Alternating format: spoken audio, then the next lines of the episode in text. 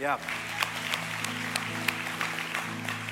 I encourage you to grab your Bibles if you would. Let's go to Ephesians chapter 3. Ephesians chapter 3. As you're turning there, let me ask this question.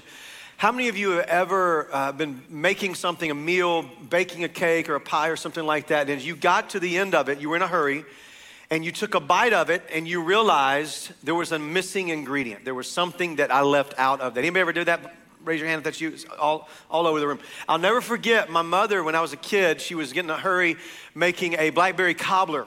And um, it looked amazing. Took it out of the oven. It looked amazing. I could not wait to take a big bite of it. And when we did, we discovered that she had forgotten to put sugar in it. I mean, your face puckered up. We knew exactly what was missing the moment we tasted it, and that, that ingredient was essential, right? Well, this morning, what we're going to look at is the missing ingredient for a lot of believers' lives and a lot of churches. Uh, the missing ingredient of the Holy Spirit, the, the power and the presence of the Holy Spirit. Paul is going to show us that this is one of the areas of that many Christians um, we're missing in our life is the power and the presence of the Holy Spirit. Many churches are missing the power and the presence of the Holy Spirit. So we're just going to jump right in. Ephesians chapter 3, start reading in verse 14. If you're there, say the Bible is true. He says, For this reason I bow my knees before the Father, from whom every family in heaven and on earth is named, that according to the riches of his glory, he might grant you to be strengthened with power through his Spirit in your inner being, so that Christ may dwell in your hearts through faith, that you, being rooted and grounded in love, may have the strength to comprehend with all the saints what is the breadth and the length and the height and the depth, and to know the love of Christ that surpasses knowledge, that you may be filled with the fullness of God. Now, to him who is able to do far more abundantly than we can ask or think according to the power at work within uh, in, in us. To him be glory in the church and in Christ Jesus throughout all generations, forever and ever. Amen. Uh, Pastor Daniel last week uh, talked about listening to the prayer of his grandfather and how there's something about hearing the way someone prays for you that just shapes you and changes you. Well, Paul is opening up in this section of scripture his prayer journal, and he's letting us get a peek into how he's praying for the church at Ephesus. But not only is this his prayer for the church of Ephesus, this is his prayer for us. It should be our prayer for us.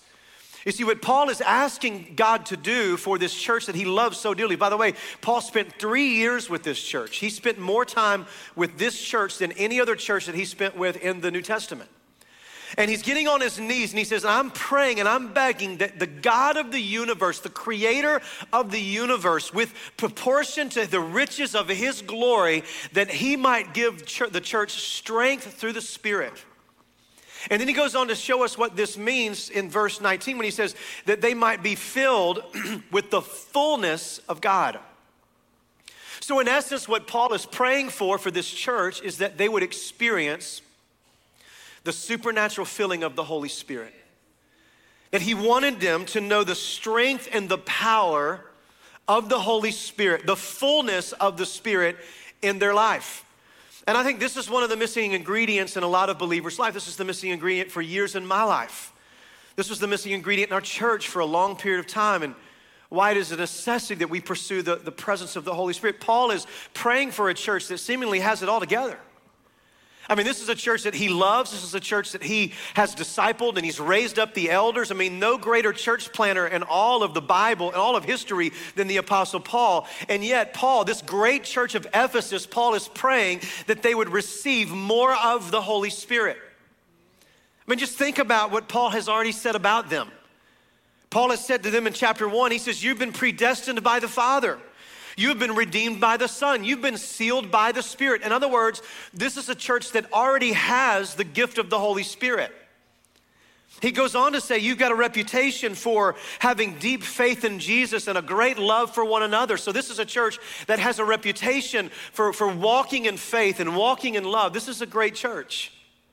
He says to them in chapter two, he says, You've been raised with Christ, you've been seated with Christ, you've been recreated with Christ.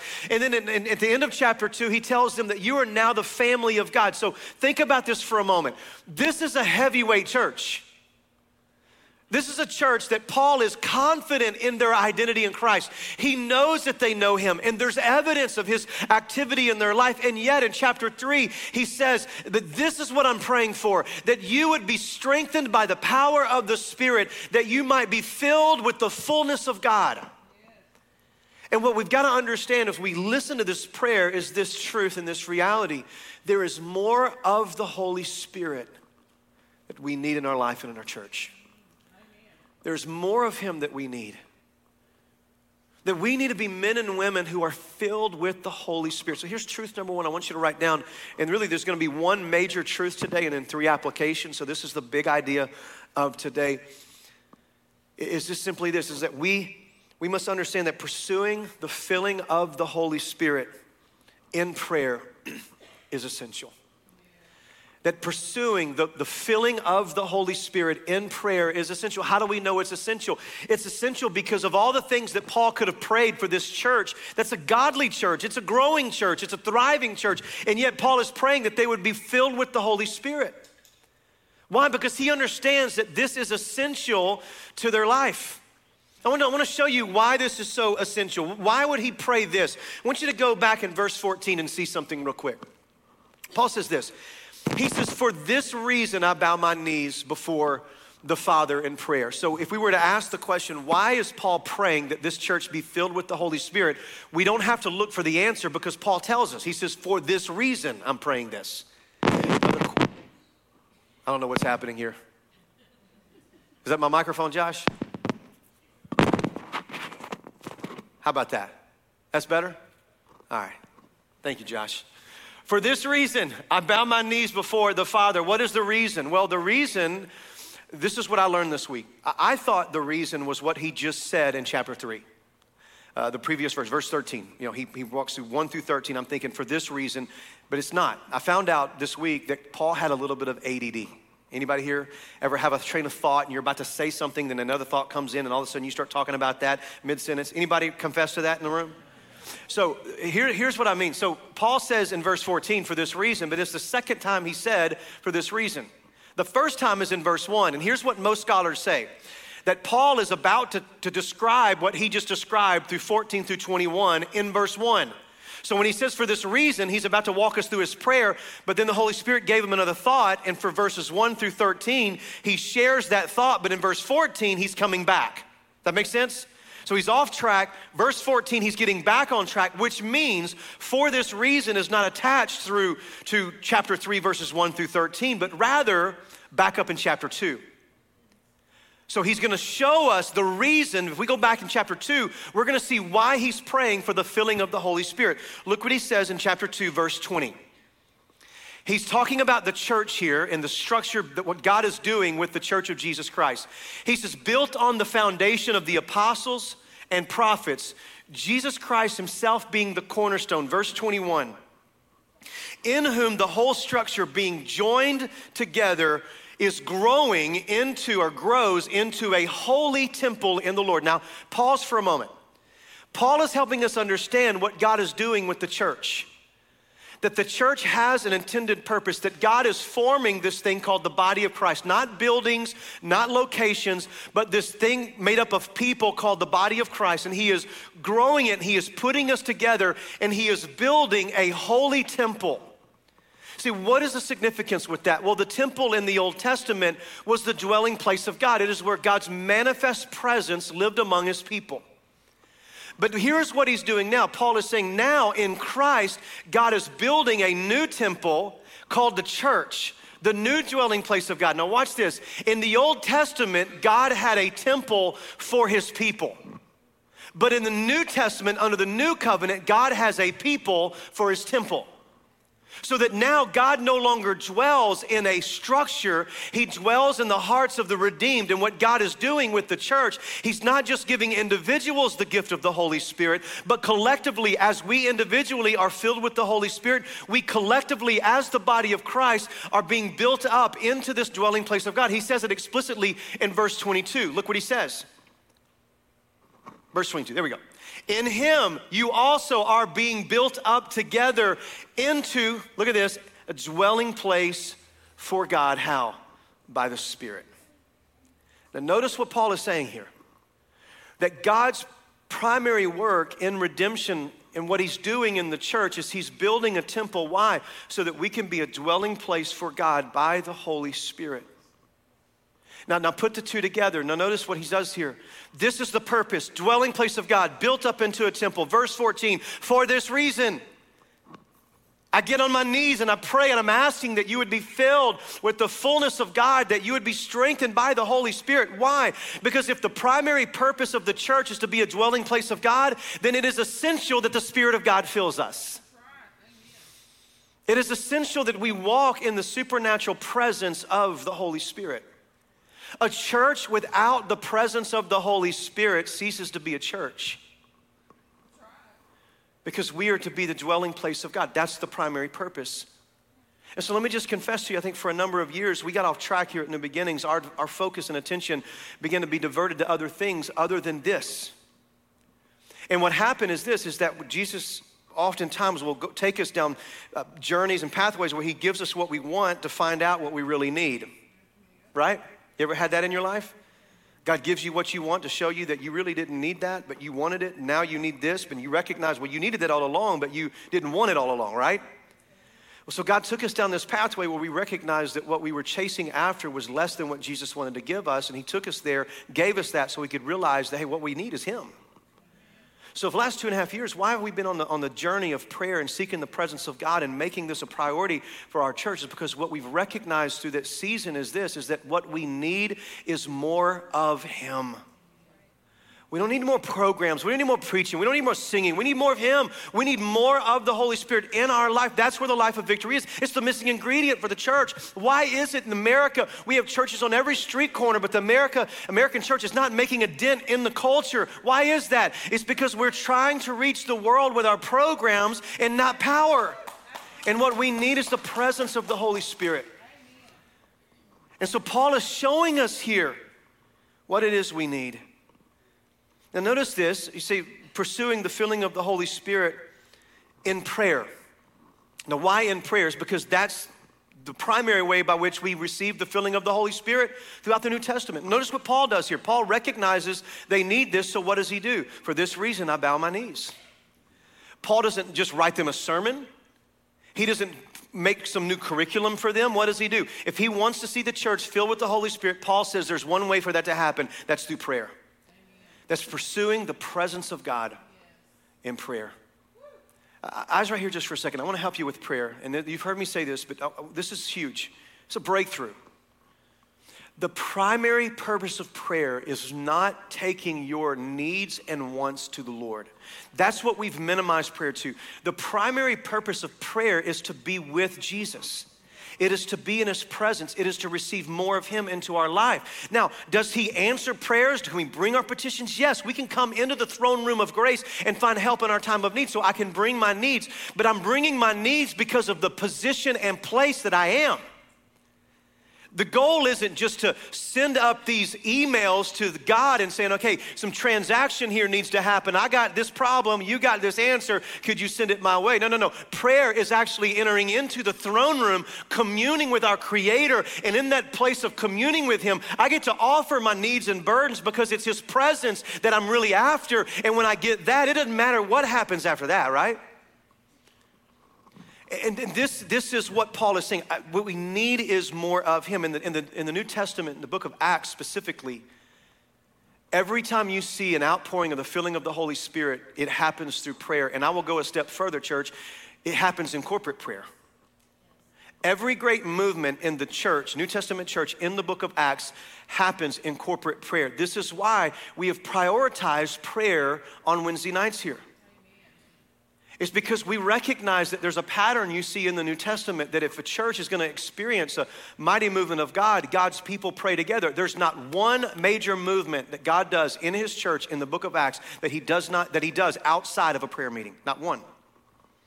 God's people coming together and praying. So that's why we do this. Why? Because it's essential. You see, when something is essential, you prioritize it. How many of you raise your hand if you're going to eat something today? Raise your hand. How many of you are going to drink something today? I've got water right here, right? Uh, we, so let me ask you this question What if your schedule gets, what if you get busy today? Like, like what if your calendar gets filled up? Are you still gonna eat? Are you still gonna drink something today? Why, why would you do that? Because you understand it's essential. So, no matter what you've got going on, how busy you are, you understand. Like, I'm not just drinking something or eating something because I have to, I, or because I get to. I'm eating or drinking something because it's a necessity for my life. And so, therefore, it doesn't matter how chaotic it gets. At some point, I got to stop and I got to grab some water and I got to open up the cap or, you know, take the cup and drink some of it. Why? Because this sustains me. It's essential. Therefore, no matter what's happening in your life, this gets elevated and, and gets prioritized. So, listen, when, we, when prayer becomes essential to our life, here's what that means it means that no matter how busy we are, how, how little time we have, it gets elevated to the level of necessity. I have to spend time with the Lord each day. I have to have more of the Holy Spirit in my life. We have to corporately gather. I've got to make this a rhythm in my life. Why? Because this is not something I just get to do, although it is something we get to do. This is something that I, it's essential. It is a necessity for my spiritual life. Without it, we die. This is why Paul says, of all the things that I could ask for, this is it. Now, here's the question What happens? What happens in a church when we begin to pray like this? Like, imagine that for a minute. Now, just, I mean, we, we read the text, we just kind of look over it and we just kind of run through. Think about it. Paul is going, I'm getting on my knees and I'm begging the, the God of the universe, the King of glory, in proportion to the riches of his glory, which, by the way, is limitless. So, in proportion with limitless glory, that you may strengthen them with power in the inner being through the Holy Spirit. That we might receive, watch this, the fullness of God. Now imagine what would happen Imagine what would happen if we begin to pray like this, if we begin to say, of all the things we could ask God to do for New Beginnings Baptist Church, we're not asking you to make us better people. We're not asking you to help us uh, sin less. We're not asking you to help us have these ministries. We're after one thing. With proportion to the glory, uh, riches of your glory, would you give us spiritual power, the fullness of who you are? Listen, what would happen in your family if this began to be your driving prayer? Now, here's the question. What would it look like? Here's the answer. Paul tells us. You ready? Let's jump in. Let me give you three applications here. What will happen when we begin to pursue God like this? Number one is we experience, we experience Christ's manifest presence in us. It's the first thing. We experience Christ's manifest presence in us. Look what he says, verse 17. Verse 17 says, he says, so that, so why is he praying for the power of the Spirit, for the fullness of the Spirit? Here's the purpose so that Christ may dwell in your hearts through faith. So that Christ may dwell. The, the idea of dwell here is, is, the, is the manifest presence of the Holy Spirit in our life. The word dwell is a word that literally means to house or to take up residence in. Now we know we get the Spirit when we're saved. Like the, we, we receive the sealing and the gift of the Holy Spirit. We're made alive in Christ on salvation. So why would Paul pray that believers who already have the Spirit would be full of the Spirit so that Christ could dwell in your heart. Because there is a difference between having the Spirit and being filled with the Spirit. What he is looking for is for Jesus to take up residence, to dwell, to move in, and to occupy their lives and their hearts. The word dwell here in the original language has the implication uh, D.A. Carson, great theologian, says this. He says it has the implication of that of a king or someone in authority. So the word dwell is the idea of rule or reign. So if you think about the White House, whenever we elect a president, they move out of wherever they live and they move in the White House. Why do they move in the White House? Because the White House represents the house of power, it's the house of authority. So the president who presides over the nation moves into the White House. We understand they're not just moving in there to sleep in Lincoln's bedroom. They're there because this is where the authority, the person who lives in the house, has the authority and power. He's the one presiding over the nation. And here's the idea when Christ dwells in our hearts, what Paul is saying, when the Spirit of God fills us, Christ sets up his throne in your life and he rules. What does it mean for, for us to be full of the Holy Spirit? Here's simply what it means to be full of the Holy Spirit it means that Christ has assumed his rightful place on the throne of your life. Is that Christ is seated in his rightful place on the throne of your life, which means in your house, called your life, he is calling every shot, every room, every closet, every cabinet, every corner belongs to him. And this is where transformation happens. This is, this is the missing ingredient. Why, why are so many believers like we want to overcome things, but they just seem we can't overcome things? And I'll tell you what it is in my life, and I think this is the heartbeat here we don't like to relinquish control. We like sanctification as long as I can manage it.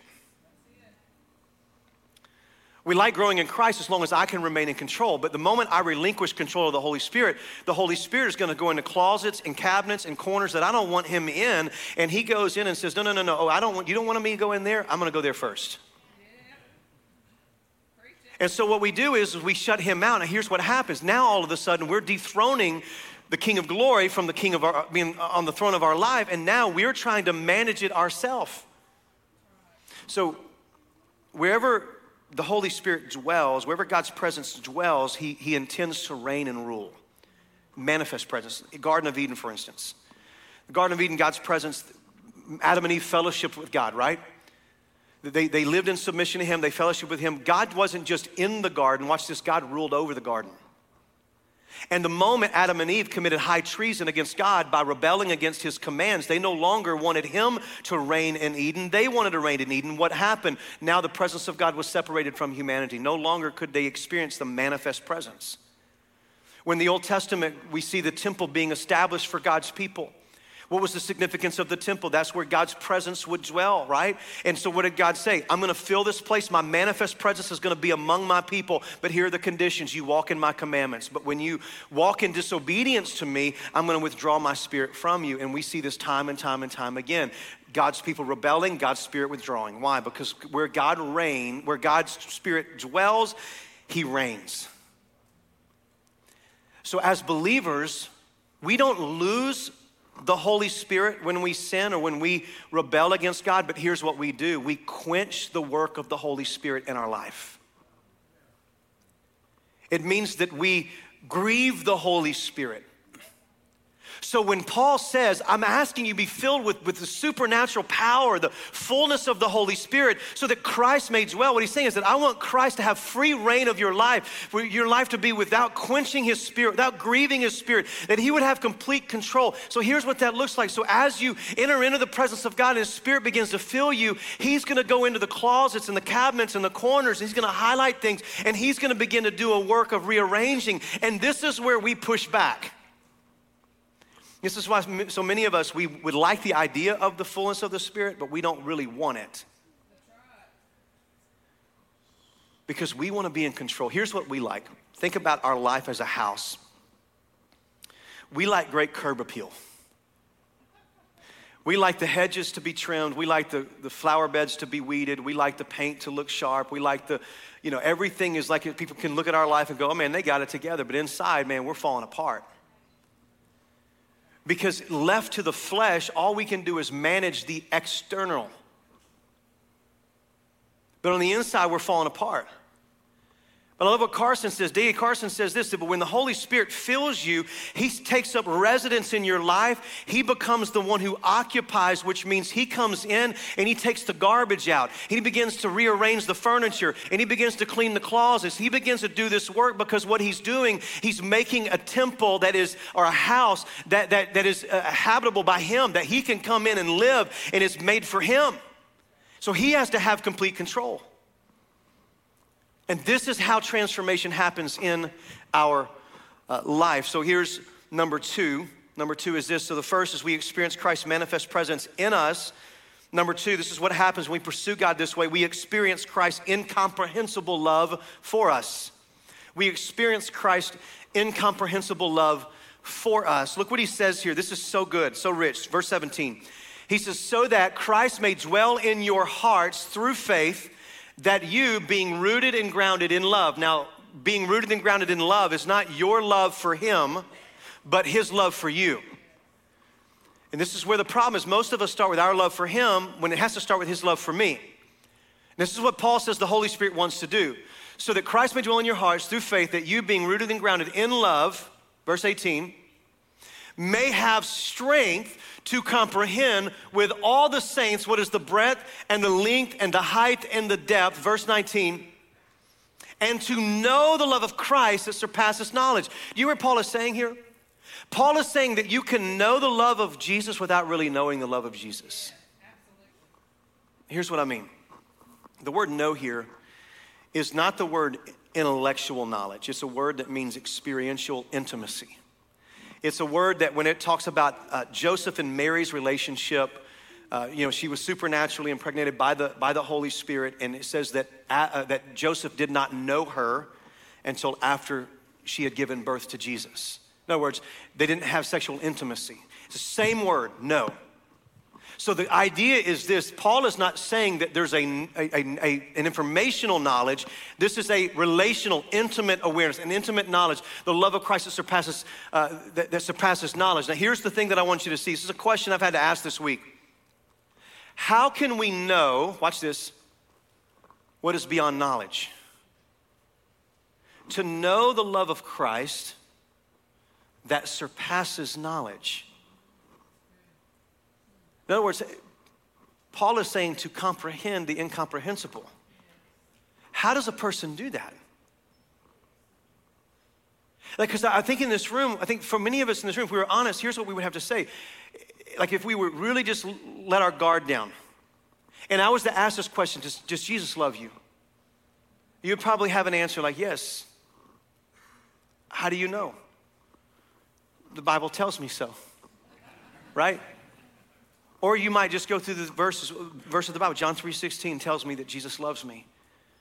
Well, I can look at the, the resurrection and know that Jesus loves me. I can look at the gifts God's given. You could go through a long list uh, and, and talk about intellectually the love of Jesus, and you could do that without feeling anything in your gut or heart.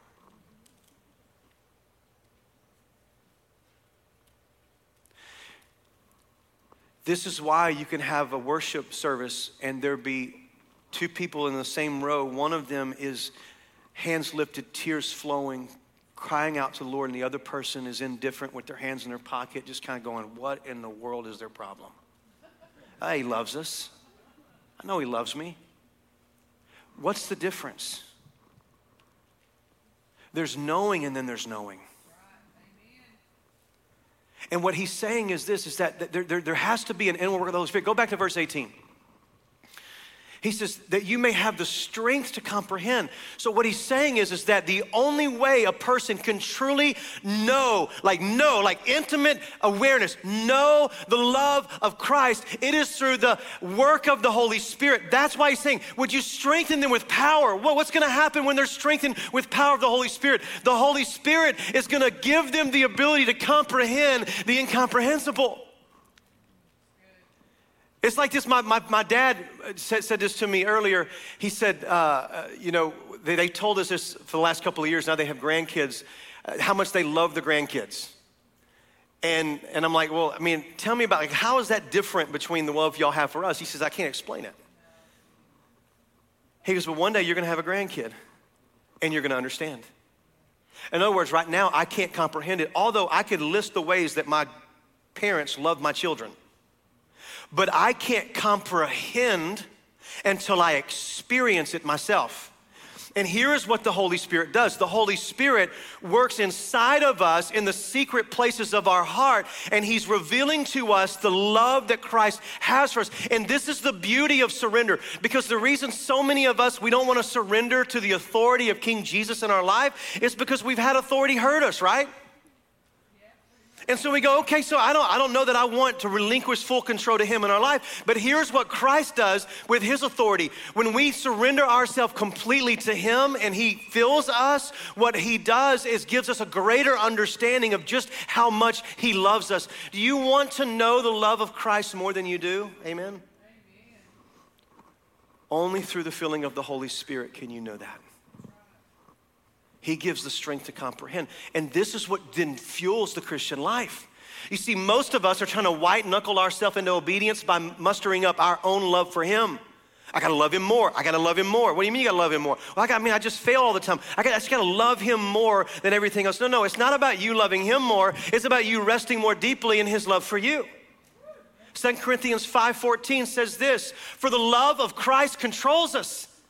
Knowing this, that one died for all, therefore all died. And he died for all so that those who live may no longer live for themselves, but for him who for their sake died and was raised. What is Paul saying? He's like, man, I, if you think I'm a madman, I'm a madman because the love of Christ has absolutely taken a hold of my life. Not my love for him, his love for me. And now, because of that, everything that I do is about him. This is why Paul says what he says in Galatians chapter 2 verse 20, I've been crucified with Christ and I no longer live, but Christ lives in me. Now the life I live in the flesh, I live by faith in the Son of God who loved me and gave himself up for me. How in the world does Paul go to this place of self-abandonment where he says, it's no longer I, but Christ, because the one who died for him, the one who loved him, has caused this to happen in his life you realize that there is a love that you can understand that Jesus has for you that is revealed in His Word that can only truly be comprehended when you're walking in the fullness of the Holy Spirit. So, why one of my favorite pastors in America right now is a guy named Bill Elliff. He's a retired pastor, he still serves a number of ways. He's out of Little Rock, Arkansas. And Bill is a mighty man of prayer, full of the Holy Spirit. And I love it because whether it's a one on one phone call that I have with him or whether him preaching to 2,500 people, there's, there's rarely ever a moment where Bill doesn't talk, when he gets to talking about the love of Christ, that doesn't choke up. And his eyes fill with tears, and he can barely get through it. This is a man that's been walking with Jesus for 60 years. And he still hasn't he hasn't gotten over how much he is loved by. In fact, every time I see him, it's like he, he's got a deeper understanding of God's love for him that leads him to this place of just in awe of how much he's loved by God. And I want to be like that. I don't want to be the person that knows that Jesus loves me and just is indifferent to that. I want to be the person that every day I'm just like, God, I, I, want, I want to know you more and I want to know more of your love for me. And every day you just overwhelmed. That's who I want to be. How do we become those type of people? Through the filling of the Holy Spirit, His presence in our life. Here's number three. So now we experience the incomprehensible love for us, we experience Christ's supernatural power in and through us. The supernatural power of Christ in and through us. Look what he says in verse 20. I love this. This is a crescendo moment for Paul. He has got to the end of the praying part. Now he's telling him, This is what prayer can lead to in your life. He says, Now to him who is able to do far more abundantly than all we ask or think, according to the power at work within us. Now, notice this is a mouthful here. Paul is coming to the end of this. He says, Listen, for this reason, I'm praying that you would be strengthened with power of the Spirit, be filled with the fullness of God, so that you can experience the, the manifest presence of Jesus in your life and you can experience his love for you, so that his power can be released in your life. Look what he says. He's able to do far more abundantly. In the English language, um, it's hard to, to describe what Paul is actually saying. This is like a, like a whole.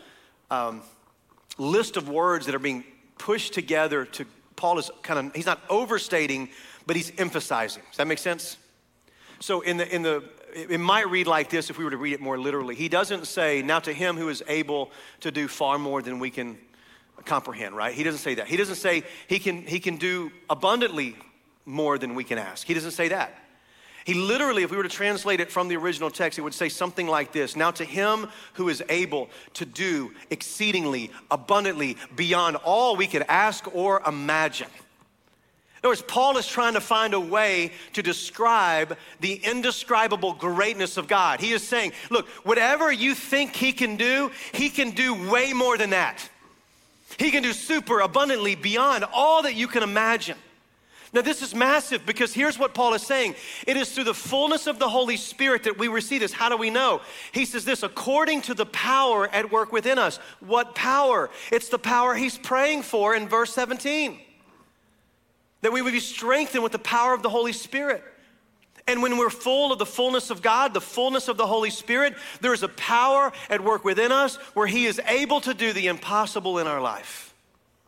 This is why this series is called In Him We Are. We're starting next week a new series in chapter four called In Him We Do. Now, what, why are we doing that? This is the bridge between the two series. You see, what Paul is saying here, we are the temple of God. We are the dwelling place of God. That's who we are. And when we're filled with the fullness of God, when the Holy Spirit fills us, He enables us to do everything He's called us to do. In chapter four, Paul is going to change his tone. Everything in chapters one, two, and three, he is describing who we are. In chapter four, five, and six, he is describing what we do. But he ends chapter three by showing us how we do it. So, all of the things, he's gonna talk about walking in holiness, walking in unity. He's gonna give instructions to wives, he's gonna give instructions to husbands. In chapter five, he's gonna talk to children and employees and employers. In chapter six, he's gonna show us how to stand strong in spiritual warfare. He's gonna show us what maturity in Christ looks like. And all of those things that God wants to do, listen, he is able to do far more abundantly than we can ask, but it's only according to the work of the power that's within us. Does that make sense? All of your doing, all of your doing in the Christian life, all of your doing is a byproduct of you being filled with the Holy Spirit. Doing is about being. You can't do the Christian life without being filled with the Holy Spirit. That's why there's so many unhappy Christians. That's why we can't get our priorities in order. This is why sin keeps kicking our tail. This is why we can't overcome the because the Holy Spirit says, "Look, I, when I get inside, I'm going to start rooting around in things. You're going to forgive some people. You're going to let some things go. You're going to have to stop some things. We're going to rearrange some stuff, and you got to relinquish control." And as He does this, here's what happens: more and more and more, the Holy Spirit occupies your life, and here's what happens: then you're uh, fueled with a supernatural power, so that all of those things that He's wanting to do, it's no longer you doing them; it's Him. And this is liberating. The, the couple of weeks ago, we had pastors come in for our pastor's prayer retreat. And, you know, we've been on this journey for a couple of years, and, and we had 25 pastors come in, and we got a chance to just to pray with them and share with them and talk with them and experience some things. And one of the things that we were very quick to do at the very beginning of having those pastors in is we wanted to make very clearly you are not here to learn how to do prayer from us. As in fact, we said, we said very, we're going to answer questions. We're going to try to help guide you. But here's the thing that we've got to say uh, in humility, and this was as genuine as, as, as, as we could say it. We've got to talk more about the brokenness of our church and, and me, the pastor, more than anything else, because I can't tell you what we do without you understanding where we've been.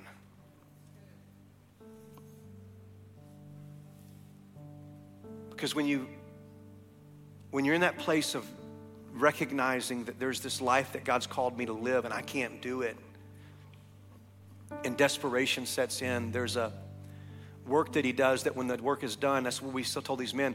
We, you can't come in this place. Please don't come in this place and think that you're going to look at new beginnings as the example. No, this is just a testimony of what God can do with broken people and broken pastors.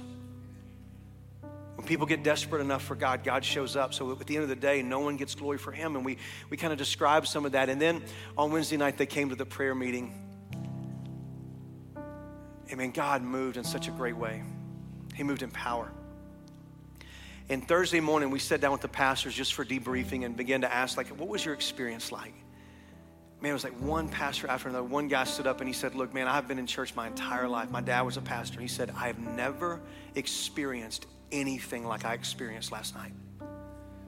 It was the most powerful moment in church I've ever experienced. Another pastor said, I've never been prayed for more. I had people come and he said he had people coming and just laying hands on him during service, praying over him. He said, I was just so overwhelmed at the freedom of the Spirit.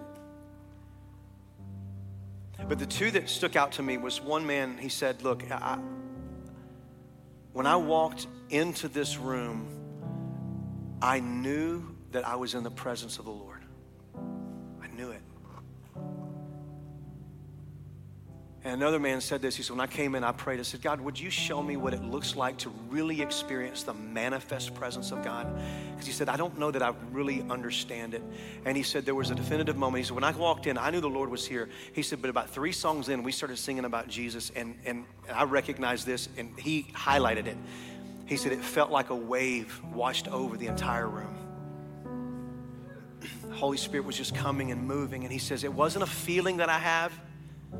It was an awareness that I had that God is in the room. And here's what's amazing several of these pastors came in, and here was their confession on the way out. I came to this place broken. I came into this week and I was ready to quit. I was tired. I was done with ministry. And with tears in their eyes, they said, But I'm leaving full of the Holy Spirit refreshed in the Lord, ready to go lead my church to pursue the presence of Jesus, one pastor after the other. Now, here's the point the point is this the only thing we offered these pastors was to come into the presence of the Lord. And God did the work. So I would say for you in this place, if you're tired as a husband, you're tired as a, as a mom, as a wife? Are you exhausted as a Christian trying to go through all of this on your own? Listen, it could be that you're trying to do the Christian life rather than be filled with the Spirit. Let Christ do it through you. There's a book I read a couple of years ago called They Found the Secret, and it's the story of believer after believer after believer, great men and women of God that we write about in, in books. Oswald Chambers, D.L. Moody, Andrew Murray, just great, mighty men and women of God. And here's what it, the, the, the, story tells about men and women who were just struggling through the Christian life with a great heart. I want to please the Lord. I want to serve the Lord. I just don't have the power until they came to the end of themselves and they realized what they needed was the fullness of the Holy Spirit. And their lives were forever changed when they realized they found that the missing ingredient was life in the Spirit. So here's what we're going to do. I want to give us a couple of moments this morning. you say, I don't even know how to start with this journey. Here's, here's how we start just two ways. Number one, if you don't know that you're a Christian, if you're not certain if you're saved, then in a moment we're going to have decision encouragers. You're going to come forward and tell one of these decision encouragers, hey, I need to know Christ. I need to, I need to come to know Christ. Or I, I have questions about becoming a Christian. If that's you, come. The second way we're going to do this is those of you who know you're in Christ, here's what you're going to do. You're just going to pray and ask the Holy Spirit to do for you what Paul prayed that he would do for the church at Ephesus. Some of you like, I don't even know how to pray that. Here would be my encouragement. Open up your Bible, go to Ephesians chapter 3, verse 14, and read it as a prayer. And just say, God, would you do this for me? And God, show me, is there anything in my life that would keep you from doing this in me? Is there any area of my life that's grieving you? And then listen. And if He tells you to do something, do it. That's how. So let's not make it complicated. So what we're going to do is we're going to practice this this morning. I'm going to get you to stand on your feet. Stand on your feet. And, if, and we're going to have a moment. If, if you want to experience more of Him in your life, let's begin this morning with this. Let's just ask Him for it. Let's just ask Him like Paul did for you personally, for your family, for your church, starts with humility. So, in a moment, when I pray, I'm going to say amen. We're going to open up this altar. You can kneel at your seat or you can come in and, and pray at this altar. I would encourage you, find a place of humility and say, I don't know what prayer to pray. Ephesians chapter 3, 14 through 21. Just open your Bible, get it on your phone, kneel before the Lord, read it as a prayer, and then say, God, would you do this in me and show me what I'm lacking? Show me what sin is in my life. Show me what needs to change. Whatever it is, and whatever He says, do it. And here's what I promise you the Holy Spirit will begin to work in your life He'll begin to fill you. And you'll experience more of Him. If you need to receive Him, come and talk to someone. If you want to be filled with Him, come and pursue it. Holy Spirit, we yield ourselves to you. Have your way in this place. We ask that you would fill us, do this great work in Jesus' name.